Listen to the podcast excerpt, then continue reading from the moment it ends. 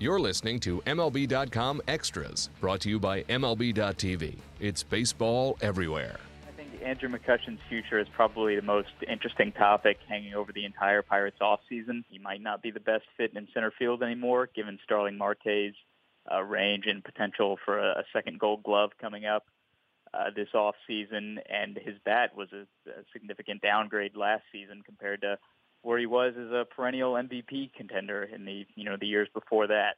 So there are a lot of questions facing McCutchen. Uh, the Pirates, if they were going to part ways with him, which would be a very uh, significant decision for them to make, given all that he's meant for the franchise, for the city, for the organization, uh, they would have some pieces that could potentially fill his spot, uh, especially in center field with Marte, in the lineup with somebody like Josh Bell, and getting another full year from Jung Ho Kang would certainly go a long way toward that. And then his long-term replacement uh, in the outfield would probably be top prospect Austin Meadows. But then again, the Pirates do have to weigh whether or not they're better off trading McCutchen or if their best path back to the postseason would be with a healthy and productive McCutchen in the middle of their lineup and back in center field, where he has been the last several years. I think the most important thing for the Pirates rotation heading forward is going to be a healthy Gerrit Cole. Uh, he showed what he can do when he is fully healthy and prepared and able to go about his season on a regular routine in 2015 when he was one of the best starters in the National League and finished fourth in the Cy Young voting.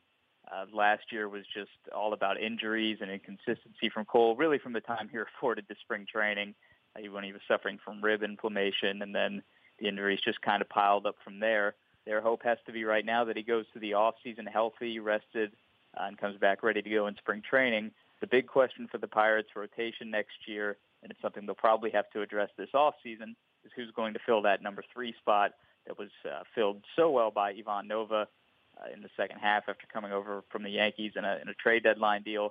Nova pitched very well. He reminded a lot of people of J.A. Happ, uh, who also came to the Pirates in the 2015 trade deadline and uh, signed with the Blue Jays as a free agent. So uh, it's a looming question over the Pirates right now. Will history repeat itself with Nova coming over to trade deadline deal, pitching so well, and then leaving in free agency?